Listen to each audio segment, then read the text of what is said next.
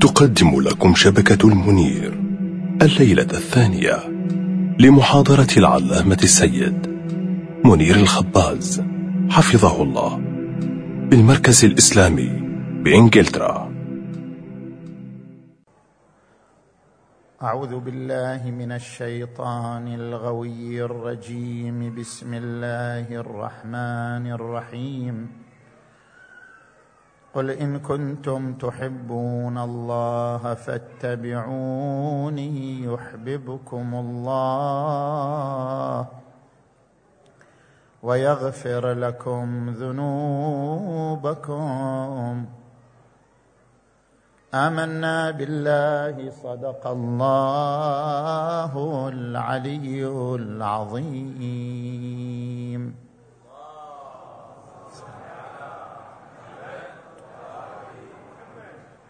حديثنا في عدة محاور. المحور الأول في تحديد مفهوم الحب وأقسامه. ما هو الحب؟ الحب هو النزوع نحو الشيء. أحببت فلان بمعنى أن في قلبي نزوعا وميولا نحوه.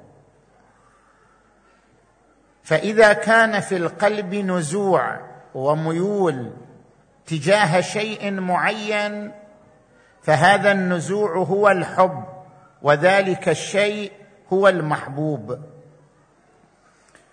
والحب ينقسم إلى ثلاثة أقسام حب رباني وحب إنساني وحب شهواني. الحب الرباني هو حب الله وهو ما يجده الإنسان في قلبه من نزوع وميول وتوجه نحو الباري تبارك وتعالى. والحب الانساني هو الذي يجده الإنسان تجاه أخيه الإنسان لا بدافع مصلحي ولا بدافع برجماتي. والحب الشهواني هو الذي ينطلق بدافع تحصيل إشباع شهوة معينة أو إشباع رغبة ملحة.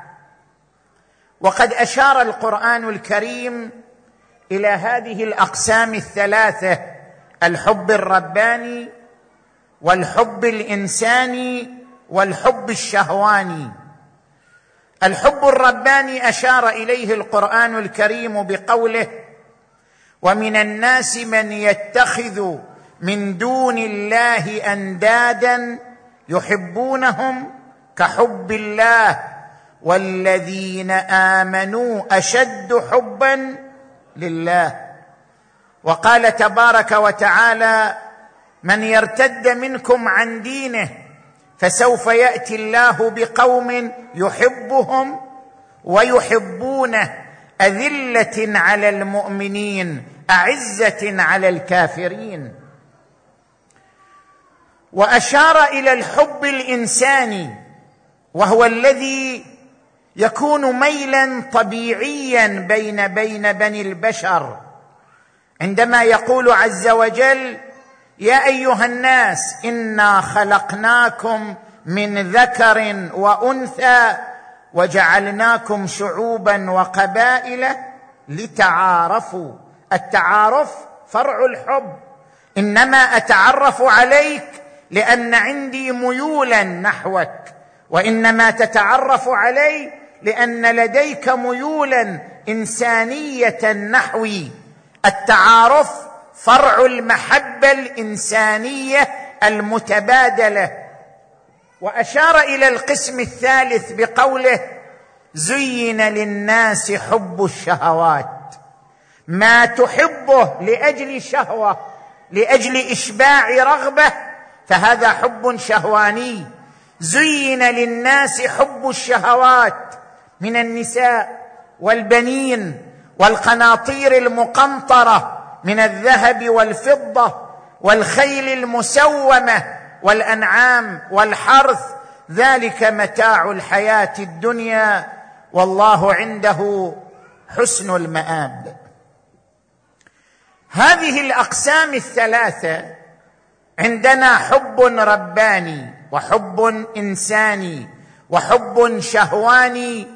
عندما نبحث عن المنطلق لهذه الأقسام الثلاثة. ما هي فلسفة هذا التقسيم للحب إلى هذه الأقسام الثلاثة؟ نحن عندما نرجع إلى القرآن الكريم وندقق في تعبيرات القرآن الكريم القرآن الكريم يعبر عن وجود الإنسان بأنه نفخه من روح الله عز وجل.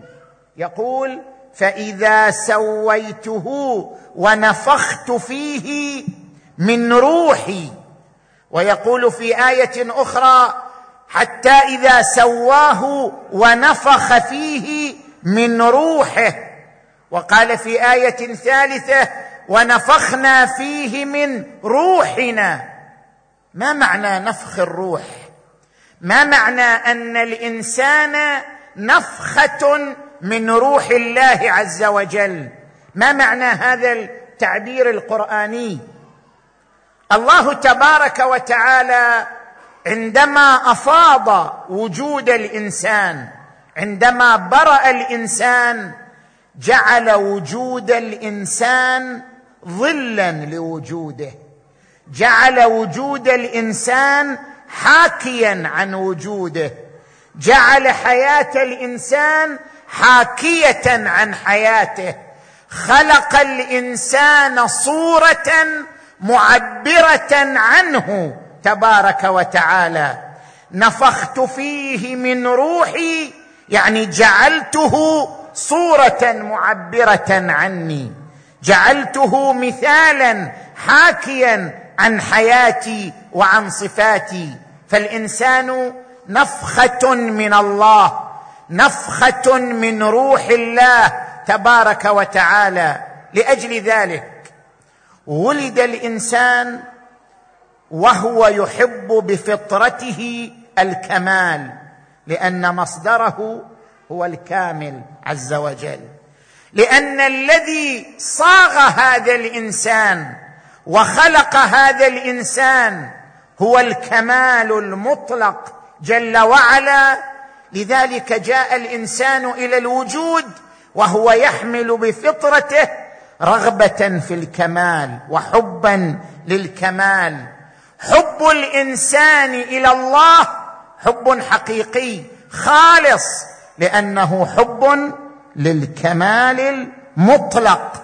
ومن الناس من يتخذ من دون الله أندادا يحبونهم كحب الله لكن الذين آمنوا يعون هذا الأمر أن الحب الحقيقي هو حب الكمال وحب الكمال يعني حب الله عز وجل. والذين آمنوا أشد حبا لله عز وجل.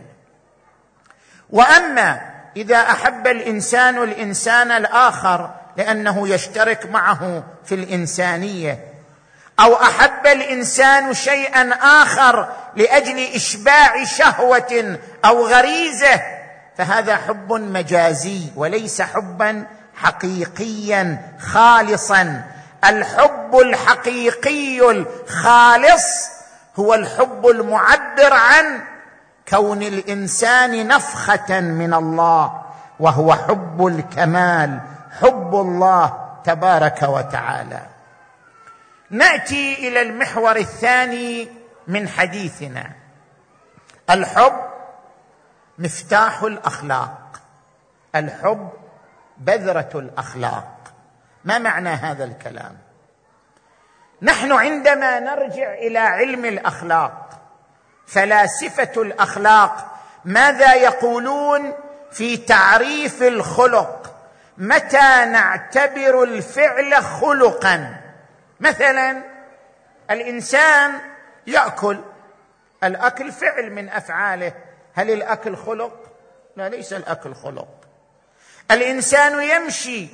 المشي فعل لكنه ليس خلق. بينما الصدق خلق. العدالة خلق. الأمانة خلق. ما هو الفرق بين الخلق وغيره. كلاهما فعل. المشي فعل. لكننا لا نقول المشي خلق. بينما الأمانة خلق. ما هو الميزان وما هو المقياس الذي على أساسه نعتبر بعض الأفعال افعالا طبيعية كالمشي كالأكل ونعتبر بعض الأفعال خلقا كالصدق كالأمانة كالعدالة. ما هو المقياس الذي يفرز لنا الأفعال ويقسم لنا الأفعال؟ يجعل بعضها فعلا طبيعيا ويجعل بعضها الآخر فعلا خلقيا. ما هو المعيار في ذلك؟ هنا أتعرض باختصار للنظريات المذكورة في فلسفة الأخلاق في تحديد ما هو الخلق؟ عندنا نظرية لديكارت عندنا نظرية لكانت عندنا نظرية لسارتر. كل نظرية تحاول أن تفرز الخلق من غيره من الأفعال الطبيعية. نجي إلى التعريف الأول. ديكارت يقول الخلق ما كان تجاوزا للأنا. الإنسان يعيش ميولين أنا وغيري. هل يتجاوز الأنا ويتجه نحو غيري نحو أنت؟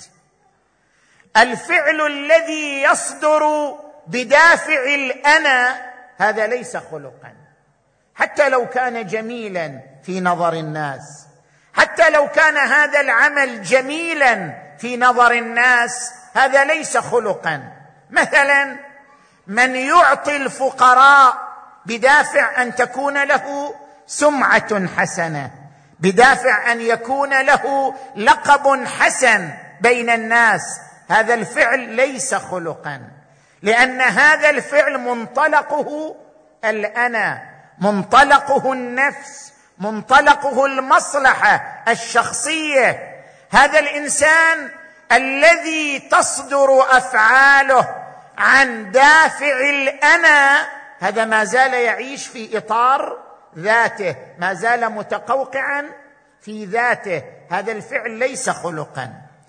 الفعل الخلقي هو الذي يتجاوز الأنا وينطلق نحو الغير. أنا أقضي حاجتك لأنك أنت لا لأجلي أنا.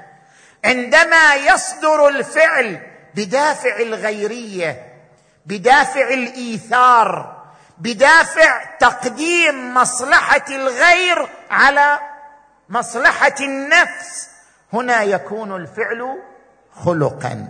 الميزان في الخلق عند ديكارت أن تتجاوز الأنا وتنطلق نحو الغير بعبارة أخرى. الخلق هو الإيثار. أن تؤثر غيرك على نفسك كما في القرآن الكريم ويؤثرون على أنفسهم. ولو كان بهم خصاصة ويقول القرآن الكريم في آية أخرى ويطعمون الطعام على حبه مسكينا ويتيما وأسيرا. هذا تعريف ديكارت للخلق. هذا التعريف ليس دقيقا. لماذا؟ هناك خلط بين الفعل الغريزي والفعل الخلقي. خل أضرب لك مثال التفت لي جيدا. الأم تضحي بنفسها من أجل وليدها من أجل طفلها. ترى الأم تسهر الليل وتتعب نفسها من أجل تربية ولدها. طيب حنان الأم هل هذا خلق أم هذا فعل غريزي؟ هذا فعل غريزي. مع أن الأم نقوم بهذا الحنان لا لأجل نفسها بل لأجل طفلها مع أن الأم تضحي بمصلحتها من أجل مصلحة طفلها لكن هذا الحنان الذي تبذله الأم ليس خلقا وإنما هو فعل غريزي صادر عن غريزة الأمومة عن روح الأمومة. هذا الفعل ليس خلقا مع أنه فيه تجاوز للأنا. فيه تقديم لمصلحة الغير على مصلحة النفس. اذا ليس كل فعل صادر بدافع مصلحة الغير هو خلق. قد يكون فعلا غريزيا كما الأفعال الصادرة من الأم بدافع الأمومة. نجي إلى التعريف الثاني. التعريف الثاني تعريف كانت. كانت يقول لا الخلق ما كان صادرا بدافع الإحساس بالمسؤولية. شنو معنى بدافع الإحساس بالمسؤولية؟ خل أشرح لك هذا من منطلق قرآني. إحنا إذا نرجع إلى القرآن الكريم في قوله عز وجل لا أقسم بيوم القيامة ولا أقسم بالنفس اللوامة. هذه الآية تشير إلى ماذا؟ تشير إلى أن هناك محكمتين. هناك محكمتين تحاصر الإنسان محكمة داخلية ومحكمة خارجية. المحكمة الداخلية هي النفس اللوامة. المحكمة الخارجية هي يوم القيامة. لا أقسم بيوم القيامة ولا أقسم بالنفس اللوامة. أنت محاصر بمحكمتين داخلية وهي النفس اللوامة وخارجية وهي الوقوف أمام الله يوم القيامة. نجي إلى المحكمة الداخلية هي النفس اللوامة. ما هي النفس اللوامة؟ النفس اللوامة هي الضمير. الضمير تارة يشجعك تارة يوبخك. الإساءة إلى الطفل البريء أمر يشجبه الضمير.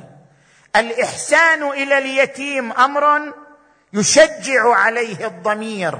الضمير هو النفس اللوامة التي عبر عنها القرآن الكريم بقوله ونفس وما سواها فألهمها فجورها وتقواها. النفس بطبيعتها توبخك على بعض الأشياء وتشجعك على بعض الأشياء الأخرى. النفس بطبيعتها تمدحك وتذمك تنفر من أشياء وتبتهج بأشياء أخرى. من هنا ينطلق كانت من تحديده للخلق. يقول ما هو الخلق؟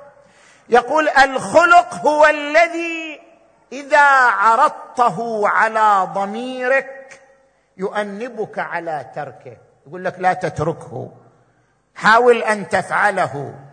الخلق هو العمل الذي يصدر منك بدافع المسؤولية. هو العمل الذي يصدر منك. لا لأجل مصلحة بل لأن ضميرك يدفعك نحو هذا العمل. هذا هو الخلق. لماذا أكون محسنا لليتيم؟ لماذا أكون متعاونا مع الفقير؟ لأن ضميري يفرض علي ذلك. لأني لو لم أحسن إلى اليتيم لألمني ضميري لأنبني ضميري. اذا الخلق هو العمل الذي يؤنبك الضمير على تركه. الخلق هو العمل الذي تؤنبك النفس اللوامة على تركه. الخلق هو العمل الذي يخضع للمحكمة الداخلية قبل خضوعه للمحكمة الخارجية.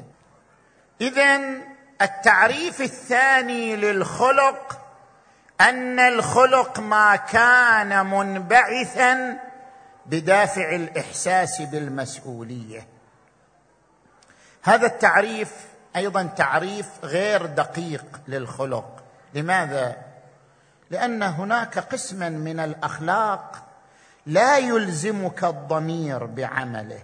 عملت أو لم تعمله بس هو يبقى خلق.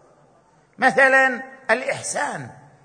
افترض انت التقيت بشخص لا تربطك به أية علاقة لا من دين ولا من نسب ولا من لغة ولا من بلد ولا من أي شيء.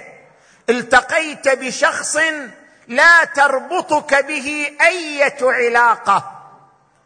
وأنت ترددت هل تحسن إليه؟ يعني هل تقدم له هدية؟ بدون مقابل بدون طلب منه أم لا؟ هذا العمل لو تركته لا يؤنبك الضمير على تركه. لكنك لو عملته لكان خلقا. ليس كل خلق هو ما يؤنبك الضمير على تركه.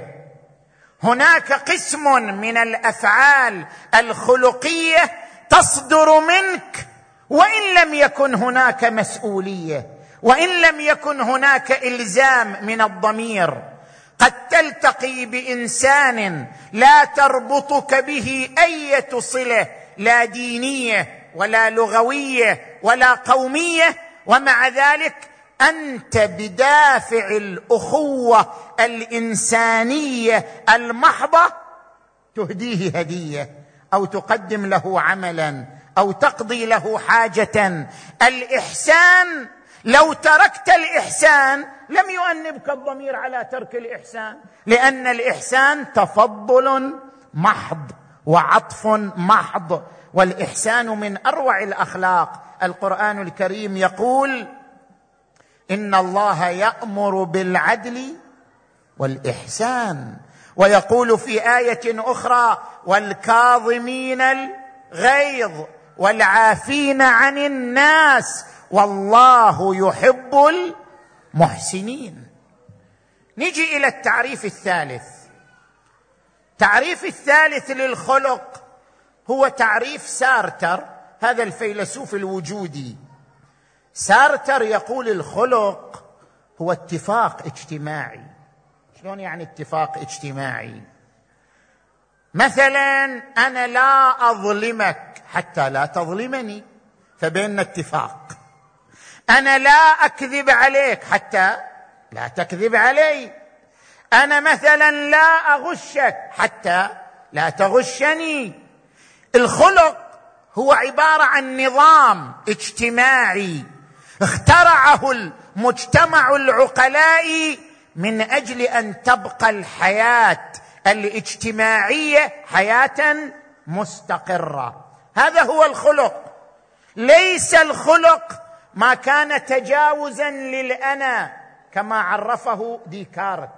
وليس الخلق ما كان بدافع الإحساس بالمسؤولية أو انطلاقا من الضمير كما يعرفه كانت. الخلق هو ما كان انطلاقا من بناء اجتماعي واتفاق اجتماعي. لا أكذب على أحد حتى لا يكذب علي أحد. ولا أخون أحد حتى لا يخونني أحد. ولا أظلم أحد حتى لا يظلمني أحد. هذه هي المسألة. الخلق يرجع إلى تعاون واتفاق اجتماعي بين أبناء المجتمع البشري. ويل ديورانت في كتابه مباهج الفلسفة يسميه بغريزة الذكاء. يعني الخلق ينطلق من ذكاء معين. أن تفهم أنك إن كذبت كذب عليك وإن ظلمت ظلمت. لذلك عليك أن تترك الكذب والخيانة والظلم والغش وغير ذلك لأن هذه الأفعال لو ارتكبتها لقوبلت بمثلها. هذا هو معنى الخلق. طبعا هذا التعريف أصلا ليس دقيقا أصلا. ليش؟ لأن هذا يعني أنه لا أخلاق للأقوياء. فقط الأخلاق لمن؟ للضعفاء الذين يخافون من الآخرين. أما الأقوياء بعد ما عندهم أخلاق. ما دام المنطلق للخلق هو الخوف من الغير هو الخوف أن يقابلني غيري بمثل ما قابلته إذا سوف يختص الخلق بالضعفاء الذين يخافون الآخرين. وأما لو تمكن الإنسان أصبح الإنسان رئيس دولة لا يخاف من أحد ولا يخشى أن يظلمه أحد ولا يخشى أن يكذب عليه أحد ولا يخشى أن يغشه أحد. اذا هذا الشخص غير محتاج إلى الأخلاق. إذا كان المنطلق للخلق هو الخوف من ردة الفعل أو من المقابلة بالمثل فمعنى ذلك أن الخلق لا ينطبق إلا على الأشخاص المتساوين في القوة والدرجة ولا يكون شاملا للأقوياء المستغنين عن الآخرين كما في قوله تعالى كلا إن الإنسان ليطغى أن رآه. استغنى إذا شاف نفسه استغنى عن الآخرين بعد شنو؟ يطغى ويفعل ما يشاء. كلا إن الإنسان ليطغى ان رآه استغنى. زين. إحنا كل التعريفات التي ذكرناها للأخلاق ما قبلناها. فأي التعريف هو الصحيح؟ ما هو التعريف الصحيح للخلق؟ ما هو الميزان للفعل الخلقي عن الفعل الطبيعي؟ ركز معي جيدا. الخلق هو حب الجمال. كل عمل يصدر منك منطلقا من حبك للجمال فهو خلق. نرجع إلى الحب الذي هو محور حديثنا هذه الليلة. من أجل أن نشرح هذا المعنى نقول الإنسان بفطرته يحب الجمال. ماكو إنسان ما يحب الجمال. الإنسان بفطرته يحب الجمال. القرآن الكريم يقول إن الإنسان لربه لكنود وإنه على ذلك لشهيد وإنه لحب الخير لشديد. الخير هو الجمال. انسان بطبعه يحب الخير يحب الجمال وإنه لحب الخير لشديد الجمال لا ينحصر في الجمال الحسي. الجمال ما هو؟ الجمال هو تناسق الأجزاء. إذا رأيت وجه متناسق العين متناسقة مع الأنف متناسق مع الفم إذا تناسقت أجزاء الوجه اتصف الوجه بالجمال. الجمال هو تناسق أجزاء الصورة. كل صورة تتناسق أجزاؤها. لا يزيد جزء على آخر ولا يتعدى جزء على آخر. كل صورة متناسقة الأجزاء فهي صورة جميلة. في أي صورة ما شاء ركبك. لقد خلقنا الإنسان في أحسن تقويم. الجمال هو التناسق. بما أن الجمال هو التناسق اذا الجمال ما ينحصر في جمال الصور. حتى الأفعال تكون افعالا جميلة. بما أن الجمال هو التناسق التناسق قد يكون في الصور وقد يكون في الأفعال وبذلك يصبح الفعل جميلا كما تصبح الصورة جميلة. أضرب لك مثال. الإنسان يمتلك ثلاث قوى كل إنسان. القوة الغضبية وهي القوة التي تحفز الإنسان على أن يثأر. القوة الشهوية وهي التي تحفز الإنسان على أن يشبع رغباته وميوله كما يقول القرآن الكريم وما أبرئ نفسي إن النفس لأمارة. النفس الأمارة هي القوة الشهوية والقوة الثالثة هي القوة العقلية القوة التي تفكر وتحلل. كل قوة من هذه القوى الثلاث ما لم تكن متناسقة يحصل خلل في شخصية الإنسان. تجي مثلا إلى القوة الغضبية. الإنسان في القوة الغضبية نوعين. هناك إنسان بارد جبان حتى لو يضرب مليون مليون مرة عادي عنده. ما يتحرك ولا يثأر ولا يتكلم. زين؟ وهناك إنسان يغضب لأدنى سبب وينفعل لأدنى سبب. كلا النوعين لا يعيش تناسقا في القوة الغضبية. القوة الغضبية حتى تكون خلقا لابد أن تصبح جميلة ولا تصبح القوة الغضبية جميلة إلا إذا كانت متناسقة. ولا تصبح القوة الغضبية متناسقة إلا إذا عاشت وسط بين الإفراط والتفريط. الإنسان الذي لا يغضب لأدنى سبب لكنه يغضب لمبادئه يغضب لقيمه هذا يعيش فعلا خلقيا. محمد رسول الله.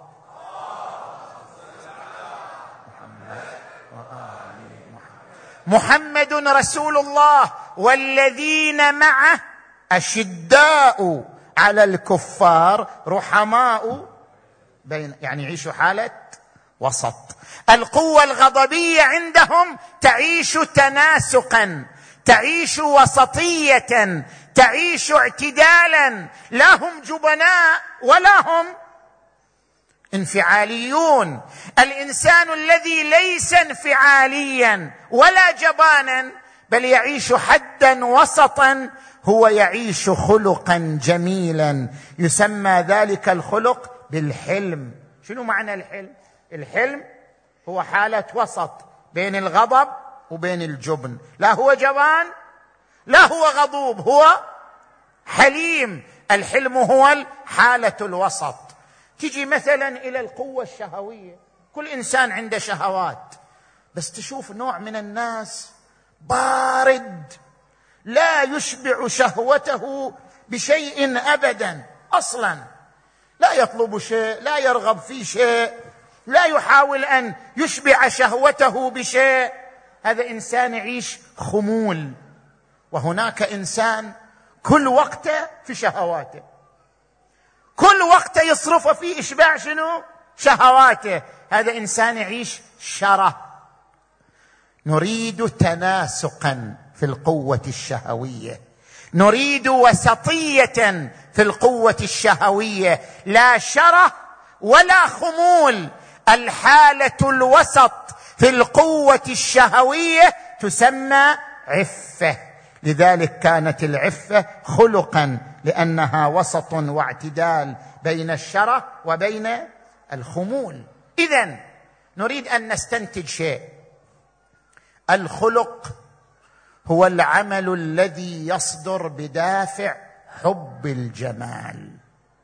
والجمال كما قلنا كما يكون جمالا حسيا في الصور يكون جمالا خلقيا عمليا سلوكيا.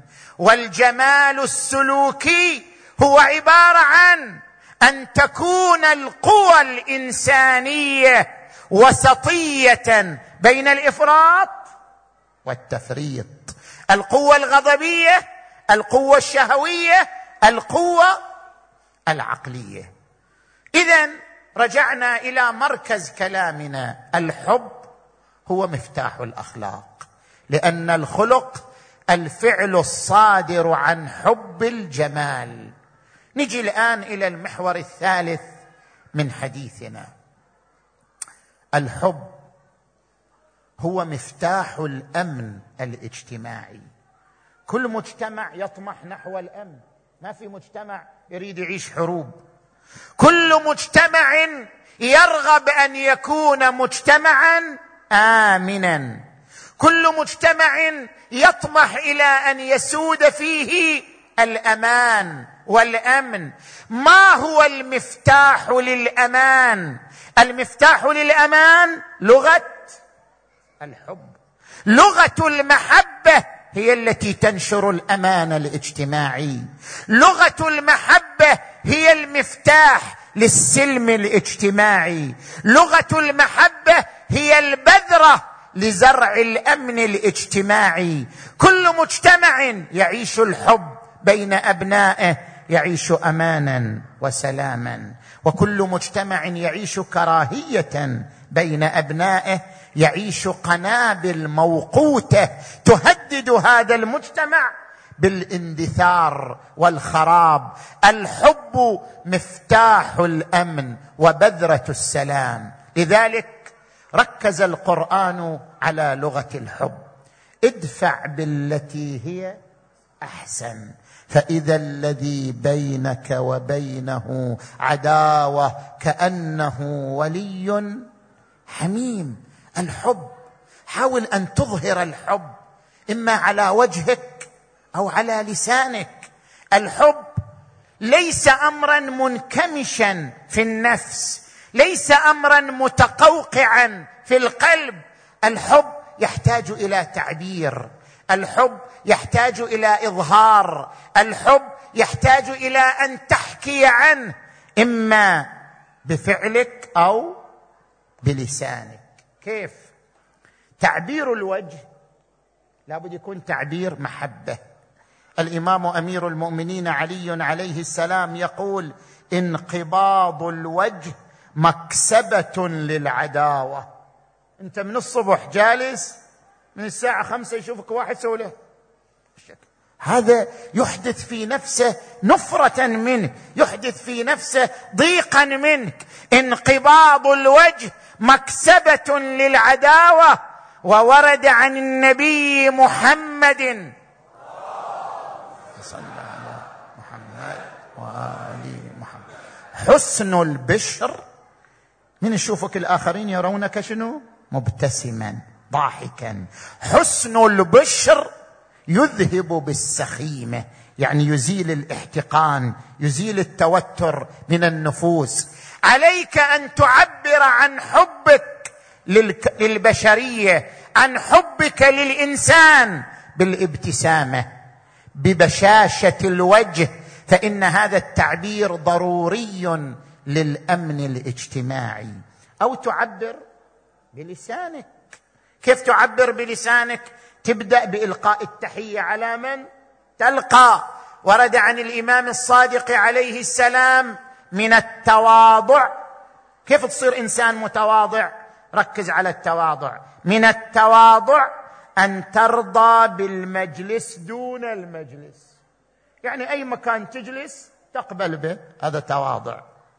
من التواضع أن ترضى بالمجلس دون المجلس وأن تسلم على من تلقى. تبدأ الآخرين بالسلام وأن تترك الجدال ولو كنت محقا.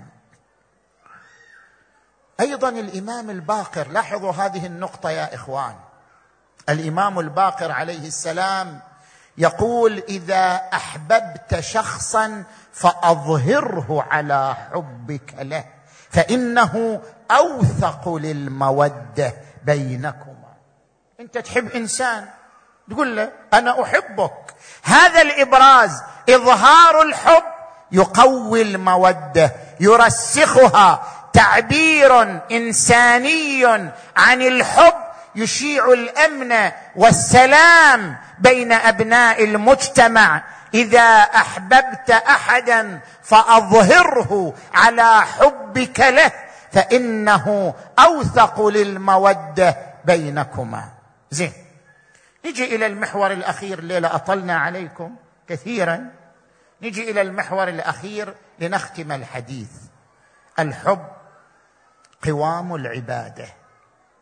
كما أن الحب مفتاح السلام الحب بذرة العبادة. أفضل العبادة هي العبادة التي تنطلق من الحب. أروع العبادة هي العبادة التي تنبعث عن الحب. الحب هو أساس العبادة. كيف؟ حب الله. الناس على أقسام. قسم يعبد الله خوفا منه.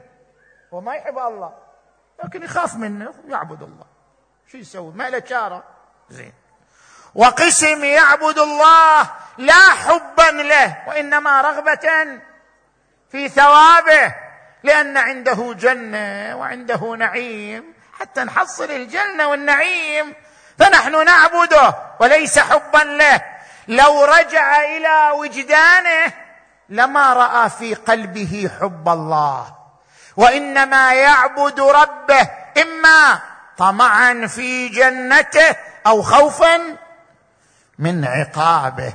لكن هناك قسما ثالثا يعبد الله لأنه يحب الله.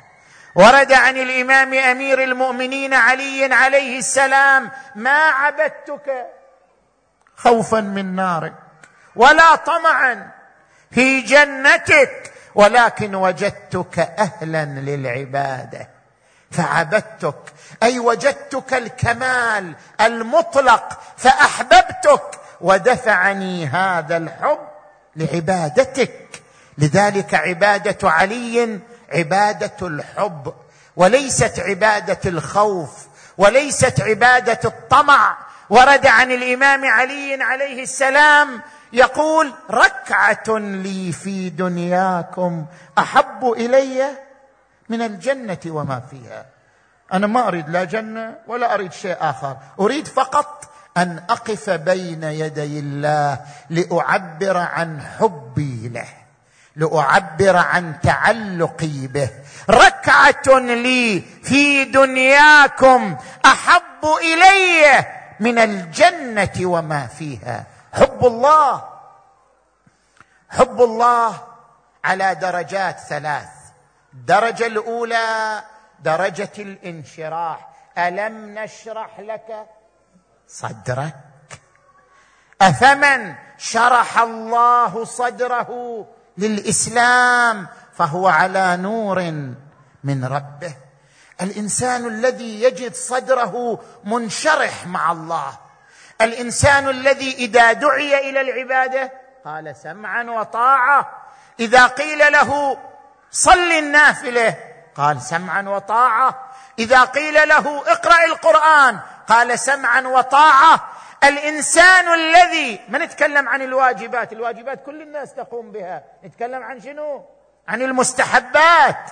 إذا أردت أن تكتشف أنك تحب الله فاكتشف نفسك في الأعمال المستحبة لا في الأعمال الواجبة. الواجبه الكل يقوم به خوفا من الله عز وجل. كلامنا في المستحبات. إذا أردت أن تكتشف أن في قلبك نصيبا من حب الله فاكتشف قلبك في المستحبات.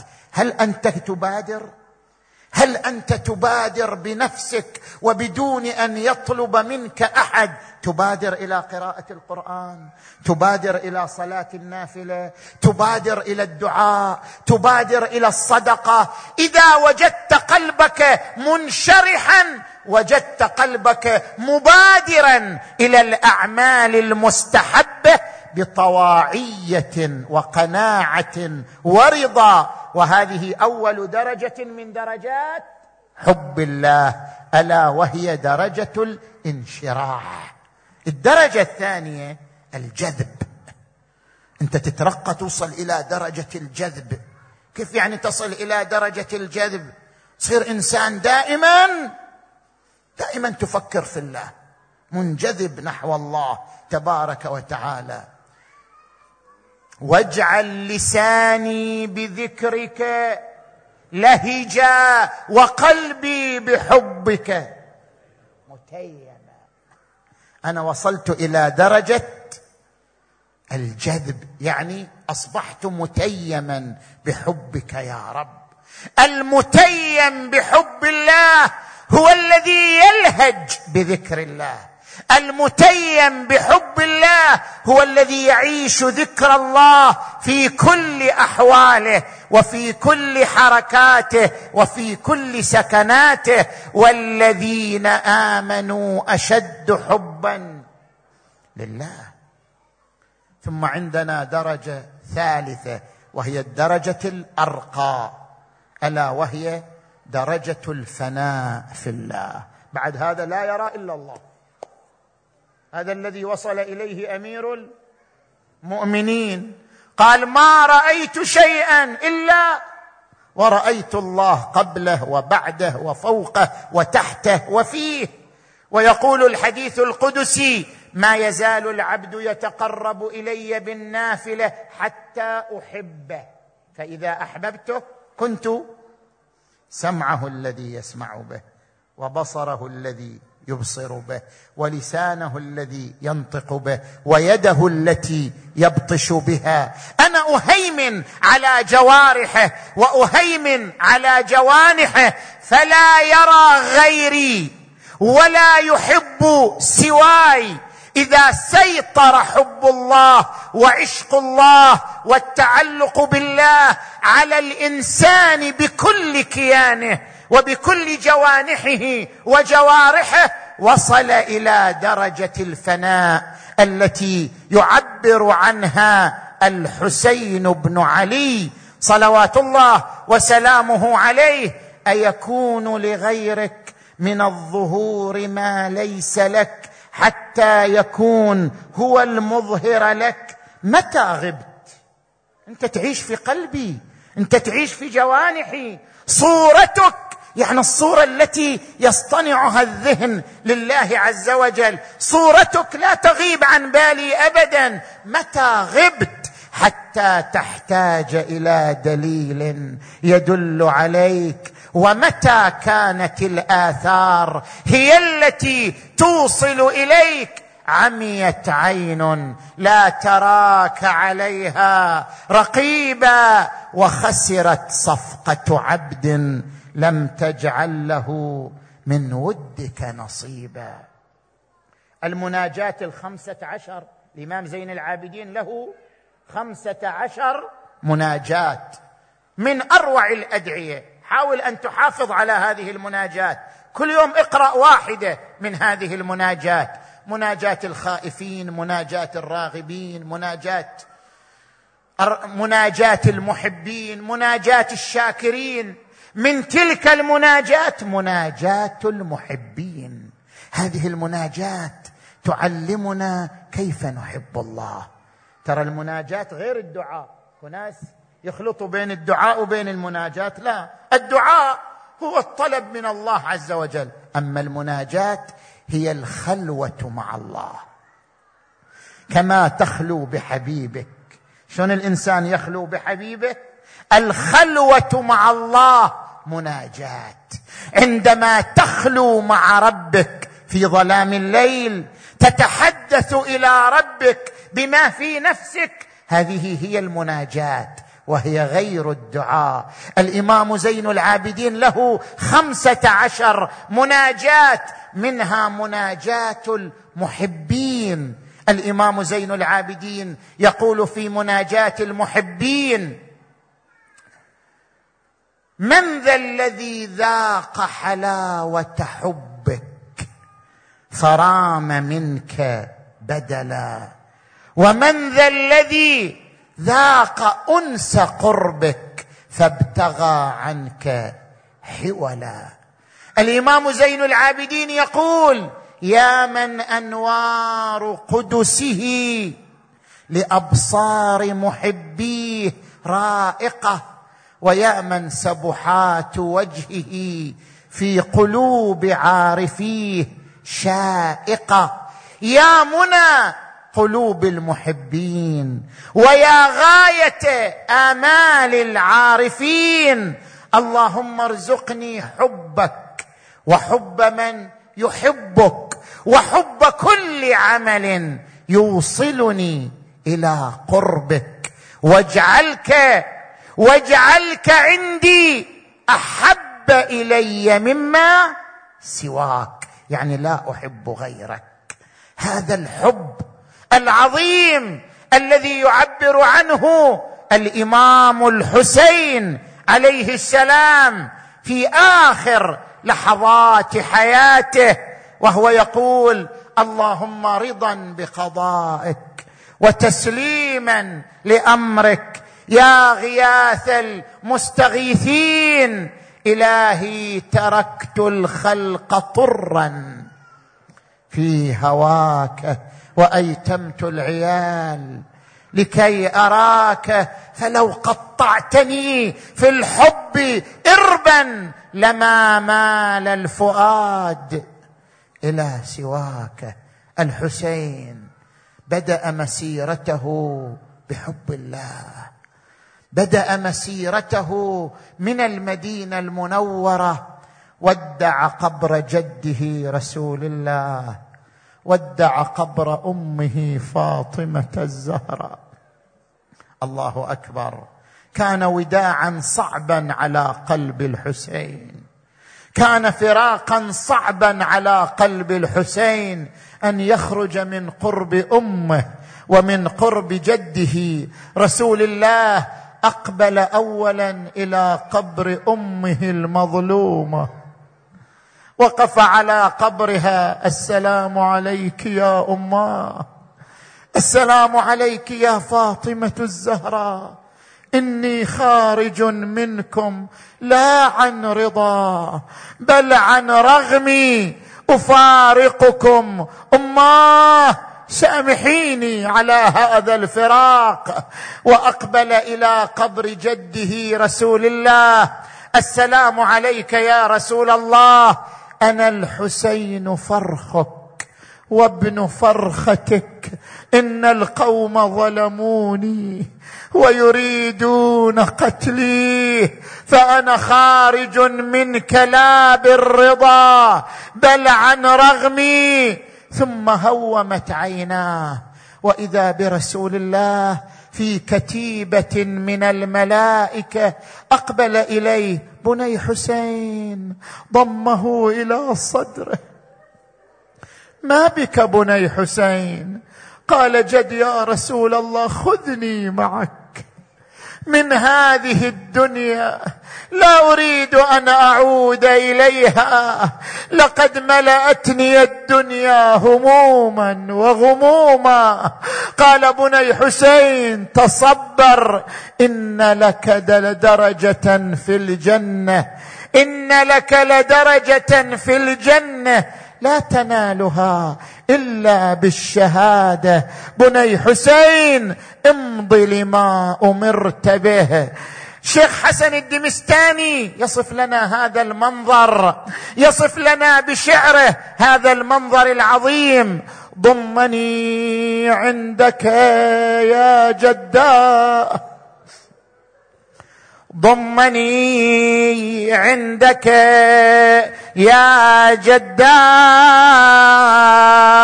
في هذا الضريح. علني يا جد من بلوى زماني. أستريح. ضاق بي يا جد من فرط الأسى. كل فسيح فعسى طود الأسى يندك بين الدكتين. جد صفو العيش من بعدك بالأكدار شيب وأشاب الهم راسي. قبل إبان المشيب فعلى من داخل القبر. بكاء ونحيب ونداء بافتجاع. يا حبيبي يا صوتك مع هذا الشاعر ونداء بافتجاع.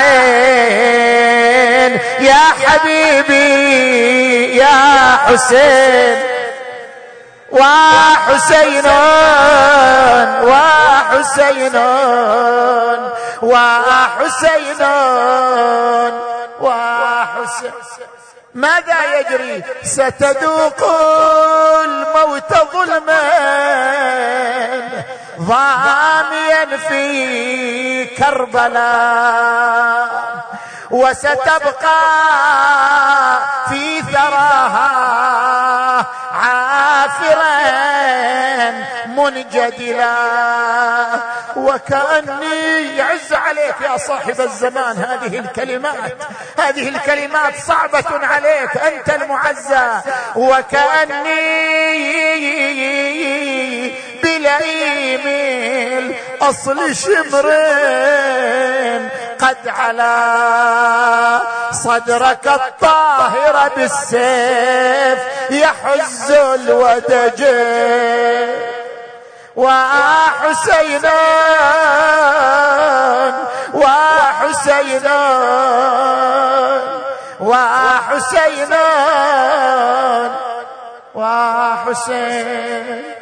منظر آخر ها الحسين صريع على الثرى. وحوله الحمائم تظلله من حرارة الشمس. يصف لنا هذا المنظر. الحاج هاشم الكعبي فواحدة تحنو عليه. تضمه. النساء لذن بالحسين. فواحدة تحنو عليه تضمه. وأخرى تفاديه وأخرى تقبل وأخرى بفيض النحر تصبغ شعرها وأخرى عليه بالرداء تظلل ويلي ويلي. شلون لذن النساء بالحسين بجسد الحسين عليه السلام؟ جلسان جلسان يم أبو السجاد ينحن. وسكنت عدد الهن وهن يبجن الرباب تخاطب سكينة. يا سكنة يا سكنة ساعدي عمتك على النوح يا سكنة شوفي بوج حسين مجروح. وكل ونه يونها تشعب الروح. والنات وآهات. من وين تصدر هذه الأنات؟ والآهات تصدر من نحر الحسين. وكل وناي ونها تشعب الروح. يا سكنة نوحي الموت ولا تبطلين. بعد زينب زينب ماذا تقولها؟ ادقل ادقل يا شمر بالله تخلي. ادقل يا شمر بالله تخليه وما شاف من الطبرات يكفي. إيه والله وما شاف من الطبرايا يا يا من الطبرات يكفي. تشوف يلوج ما غير النفس فيه وعين ناب يفتحها ويغماير يا خايب خل أخوي حسين. ساعة أغمض له وأمد للمويه يا يا يا. للمويه تباعد. عار اللباس قطيع الرأس منخمد الانفاس يا الله بالحسين وجده وأبيه وأمه وأخيه والتسعة من بنيه الزهراء وأبيها وبعلها وبنيها والسر المستودع فيها. اللهم اغفر ذنوبنا واستر عيوبنا وكفر عنا سيئاتنا وتوفنا مع الأبرار. اللهم اشف مرضانا ومرضى المؤمنين والمؤمنات واقض حوائجنا وحوائج المؤمنين والمؤمنات. اللهم انصر إخواننا المؤمنين المجاهدين في كل مكان يا أرحم الراحمين. اللهم كن لوليك الحجة بن الحسن. صلواتك على أنت أوقف من يصير الدعاء لصاحب الأمر. تقوله عن وقوف هو المستحب. اللهم كن لوليك الحجة بن الحسن صلواتك عليه وعلى آبائه. في هذه الساعة وفي كل ساعة وليا وحافظا وقائدا وناصرا ودليلا وعينا حتى تسكنه أرضك طوعا. وتمتعه فيها طويلا. برحمتك يا أرحم الراحمين. وإلى أرواح المؤموات المؤسسين والمؤمنين والمؤمنات. الفاتحة تسبقها الصلوات.